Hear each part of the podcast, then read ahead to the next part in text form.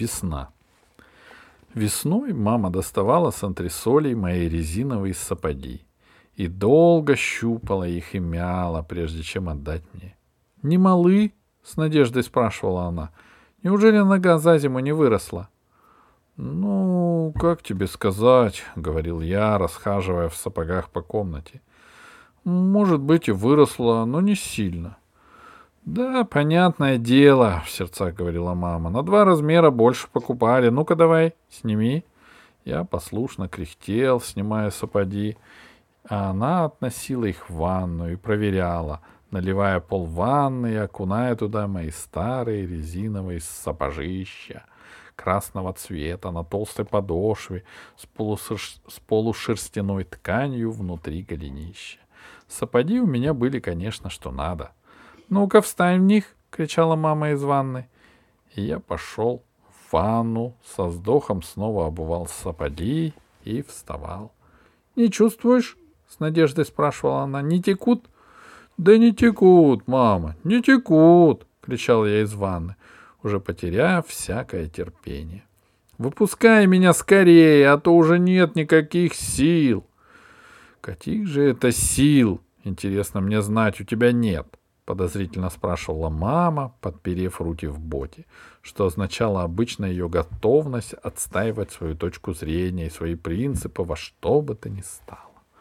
«Мама, не надо!» — говорил я. «Выпускай меня скорее, то ноги вспотеют!» «Ох, горе ты мое луковое!» — сокрушенно вздыхала мама и надевала на меня пальто Старая, с короткими рукавами, зашитая в двух местах под рукавом и на локте. Штаны от спортивного костюма с начесом и старую отцовскую кепку. Выпуская меня на улицу ранней весной, мама обычно произносила заговоренную речь. «И учти, если заболеешь, я себе больничный брать не буду, будешь лежать один, с температурой, кашлять, а если хочешь, я вообще тебя лучше в больницу положу. Так что давай, смотри. И в этом патетическом месте своей речи мама захлопывала перед моим носом дверь. И я, не веря своему счастью, выходил во двор — под первые лучи жаркого весеннего солнца выходил и сразу же начинал искать. Я искал приложение своим силам. В кармане у меня была маленькая железная лопатка. А если я не мог ее найти после зимы, я поступал еще проще. Орудием труда мне служила обычная плоская деревяшка, типа досточки, или даже любая толстая палка принципе, я даже больше любил подручные, найденные во дворе орудия труда, потому что выходить во двор с лопаткой в кармане было в моем возрасте как-то несолидно. Тем не менее, лопатка есть лопатка. Вещь удобная и практичная, потому что она попадалась дома под руку, я все-таки брал ее. Главной же моей задачей было найти место для запруды где делается запруда. Запруда делается в самом быстром и бурном месте ручья. Она также делается в том месте, где не очень ходят люди. Кроме того, она делается в том месте, где полно лишней земли, камней, кусков асфальта. Можно, конечно, все эти материалы перенести из другого места, но это, во-первых, тяжело, во-вторых, можно потерять время, и запруда размажется, рассыплется, разрушится под напором воды.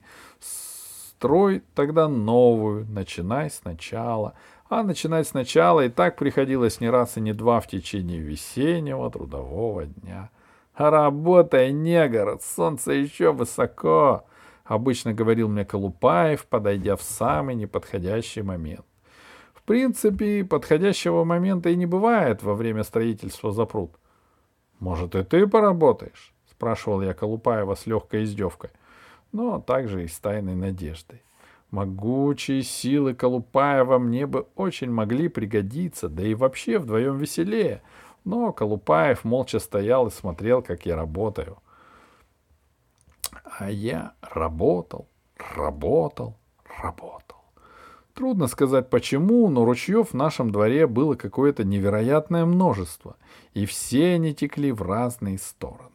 «Куда же они текут?» — спрашивал я своего друга, пытаясь ходить в этом, пытаясь хоть в этом получить от него какую-то пользу. Но Колупаев по-прежнему стоял и молчал. Он молча смотрел, как я люблю запруду из всех подручных средств, из мерзлой земли, в которой куча мелких камешков и осколков стекла, из сырых асфальтовых кусков, которые можно отламывать, как шоколад, из битого кирпича, из веток, из прутьев, которые валяются весной почему-то в большом количестве, из настоящей глины, которая не весь откуда появляется вдруг из-за из-под разрытой почвы и на глазах становится мягкой, из железных обрезков, какой-то ржавой, ни на что негодной трубы, из ржавой же пружины, из бутылочных пробок, из старых молочных пакетов, из... Слушай, а я из собачьего говна тоже за пруду. Слушай, а ты из собачьего говна тоже за пруду будешь строить? — с интересом спрашивал меня Колупаев, садясь на корточки. «Буду», — отвечал я прямо и честно, продолжая насыпать грунт и утрамбовывать его носком сапога. «А зачем?» — недоумевал Колупаев и продолжал свою речь так. «Вот смотрю я на тебя, Лева, вроде ты не глупый пацан, вроде бы мама с папой у тебя уважаемые люди, Вроде бы поговорить с тобой можно на разные темы. А как весна придет, ты опять начинаешь этой ерундой заниматься. Кому нужна твоя запруда? Объясни мне, Лева. На это я отвечал ему обычно таким образом. Лучше ты мне объясни, наконец, почему в нашем дворе ручьи текут в разные стороны? У нас тут что, дельта Нила? Или Амазонка в период дождей. Ты посмотри вокруг, что тут делается. Конечно, я понимаю, весна, таяние снегов, налетели доход, с крыш капает первые капели, все такое прочее. Но как же могут ручьи течь в разные стороны, да еще в таком вот количестве? Ну ладно бы они текли только в сторону Москвы-реки, это было бы еще хоть как-то понятно. Все-таки мы живем на улице Трехгорный вал, из чего можно сделать вывод, что древние люди насыпали тут какой-то типа холм. Соответственно, от нашей улицы идет крутой спуск к рете. Но вот этот-то ручей, этот, ты смотри, Колупаев, он же ведь течет в обратном направлении, он же течет в сторону центра, он же явно бежит к улице Замаренова, от нее к площади Восстания. И тогда Колупаев делал несколько огромных шагов, провожая путь моего ручья до определенного места. Возвращаясь оттуда, он говорил так. «Ха-ха, Лева, ты думаешь, твой ручей течет в сторону центра? Ты думаешь, он втекает в бурный поток таких же весенних вод? Ошибаешься, Лева. Этот ручей впадает в канализационный люк. Он гулко шумит под землей, смешиваясь с нечистотами, можно даже сказать, с писями и каками. Ну как я мог объяснить Колупаеву значение и смысл запрут? Как я мог объяснить ему значение талой воды, ее удивительной, обжигающей в то же время мягкой прохлады? Как я мог доказать, что нигде так не отражается к солнцу, как в текущем ручье, ни в окне, ни в зеркале, ни в гладком пруду? Смотри, Лева, галки прилетели, — орал Колупаев над моей головой, я задирал доверчиво голову к небу, а мой друг в это время одним страшным движением каблука разрушал к черту мою драгоценную запруду, все ее башенки и шлюзы, всю ее небесную архитектуру. «Ты что делаешь?» — орал я. Совсем уже Колупаев умом рехнулся. «Твоя запруда неправильная!» —— вежливо отвечал он. Она не учитывает силы потока, ее все равно ждет скорая гибель. Мы построим запруду в другом месте, это будет гигантское сооружение, можно сказать, стройка века. Мы? Недоверчиво спрашивал я Колупаева. Ну, в смысле ты, но под моим руководством я тебе буду помогать. Колупаев засучивал штаны до колен и начинал действительно помогать мне, скромному строителю запруд. План его в самом деле был грандиозен. В том месте, где благодаря ему в асфальте ручей образовывал небольшое естественное водохранилище, Колупаев начинал возводить что-то огромное типа рва. Он приносил землю прямо руками, одетыми, правда, в мои перчатки, которые Колупаев предусмотрительно находил в кармане моего пальто.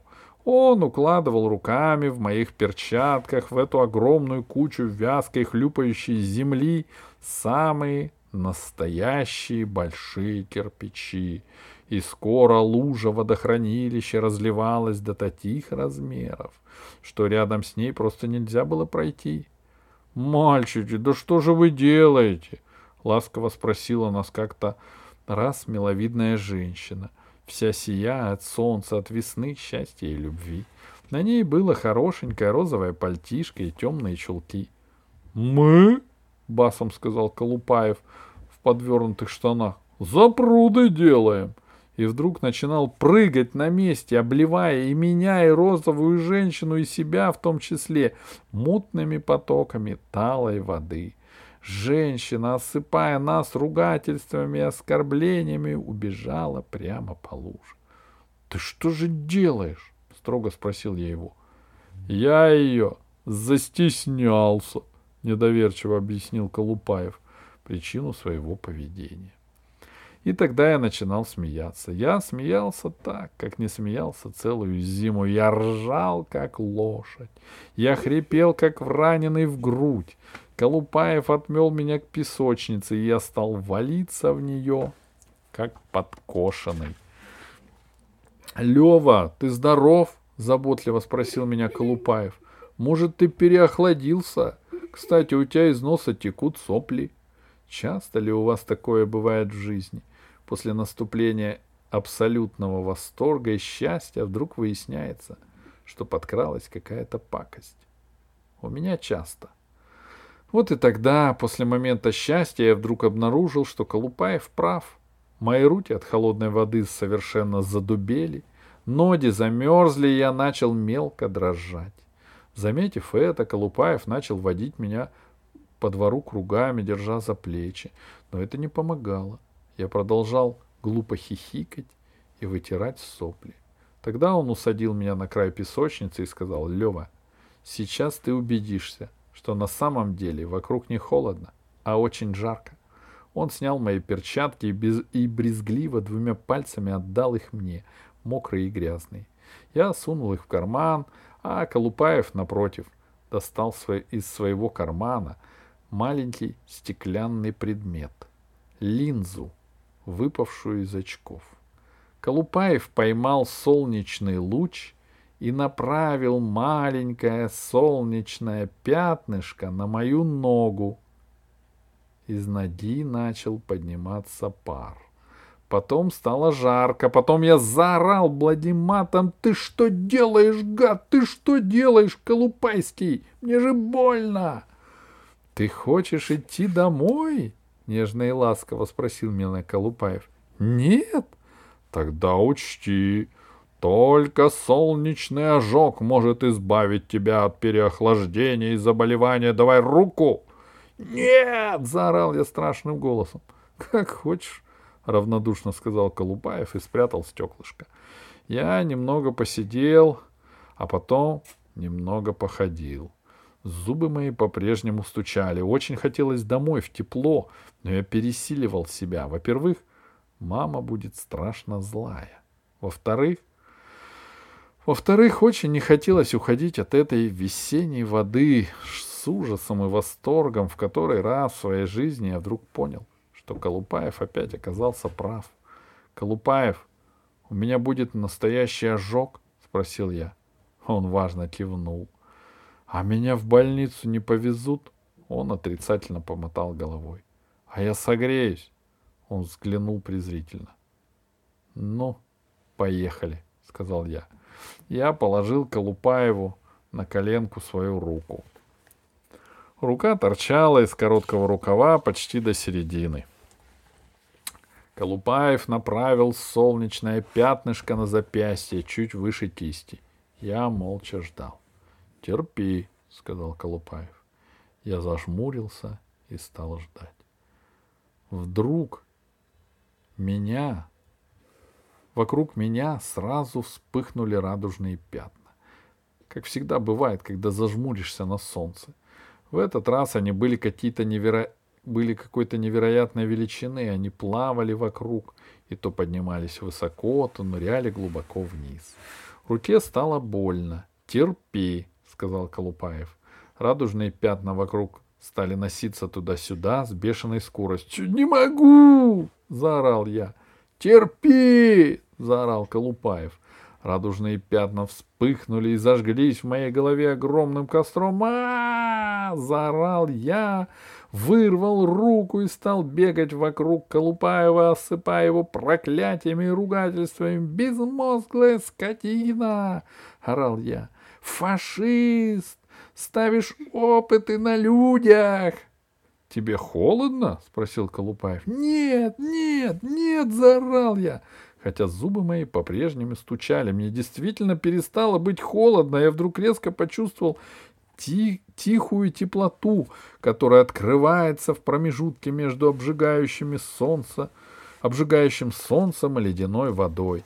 Теплота была повсюду, она была в ветре, который дул мне прямо в лицо, она была кучах грязи, которые высовывались из-под снега. Она была в кошках, которые, как мертвые, лежали на нагретом асфальте возле подъезда и грелись. «Что за прудой?» — закричал я. «Да, что за прудой?» — закричал Колупаев. Мы тут же прибежали на старое место, где Колупаев построил свой Днепрогэс. Днепрогэс был тут как тут. Плотина, построенная Колупаевым, пока еще держалась под напором струй. Больше того, лужа, образовавшаяся возле нее, уже зажала, зажила какой-то своей жизнью. По ней медленно плавали какие-то здоровые, не весь откуда взявшиеся щепки.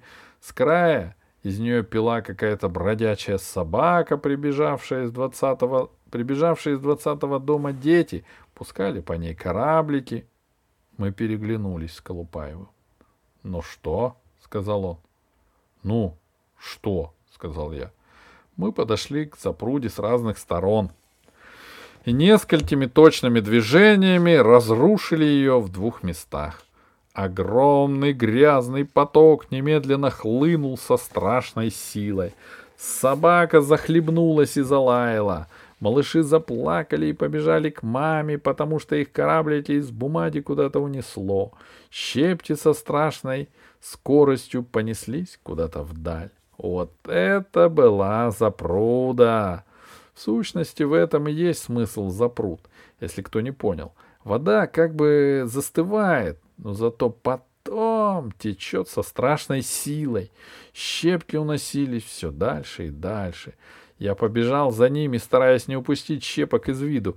Только так можно было проследить течение потока. Поток мощно перекрыл ближайший канализационный люк и вдруг повернул туда же, куда и все, вниз, к, к Рочдельской, к Трехгорке, к Москве-Рете. Чем дальше мы с Колупайстем следили за ним, тем быстрее и полноводнее он становился. Наконец поток вырвался из дворов на трехгорный вал и потек вниз со страшной силой. Щепки, правда, застряли. Они крутились на одном месте и никак не могли миновать какую-то яму. Я тянул их дальше, и они мгновенно скрылись. Я присел рядом с дорогой и грустно стал делать какую-то маленькую запруду. Проехала машина и обдала меня с ног до головы грязной водой. Проследить за силой и направлением потока не получилось. Да ладно, Лева. Колупаев присел рядом со мной, опасливо косясь на дорогу. Иди домой, отогрейся. помойся, поспи. И завтра опять. Меня завтра уже не пустят, прозорливо сказал я. Ну и ладно, философски сказал Колупаев. Все равно радуйся. Весна же пришла. Давай пройдем вон до туда, попросил я его.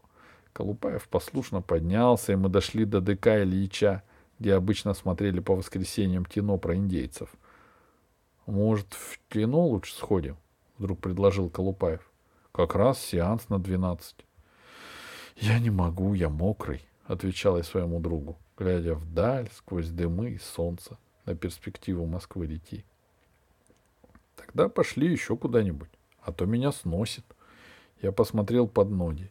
Потоки, стремившиеся вниз, здесь достигали такой страшной силы, потому что улица в этом месте кончалась и превращалась в переулок, куда сбегавший вниз под обрыв, и если стоять на самом краю это место, этого места, то вода заливала сапоги почти по щиколотку. Колупаев в ботинках стоял смирно, держа меня за руку. Наверное, боялся, что до вершения всего меня унесет потоком. «Давай туда поднимемся», — я показал Колупаеву на высокие каменные ступени. Мы поднялись на крыльцо фабричного клуба и, опираясь на его могучие перила, стали просто смотреть на воду, которая текла внизу с огромным шумом. «Ну вообще», — сказал Колупаев, — «прямо наводнение. Ништяк». «Ништяк», — повторил я.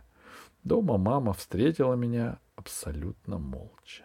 Она молча сняла с меня одежду, обувь, налила горячую ванну. Потом она отдала мне чая с малиной, уложила в постель, обернула шарф вокруг горла, накрыла двумя одеялами и горестно спросила. «Доволен?» Я подумал и сказал. «Да, очень». А потом подумал и сказал еще. «Ништяк».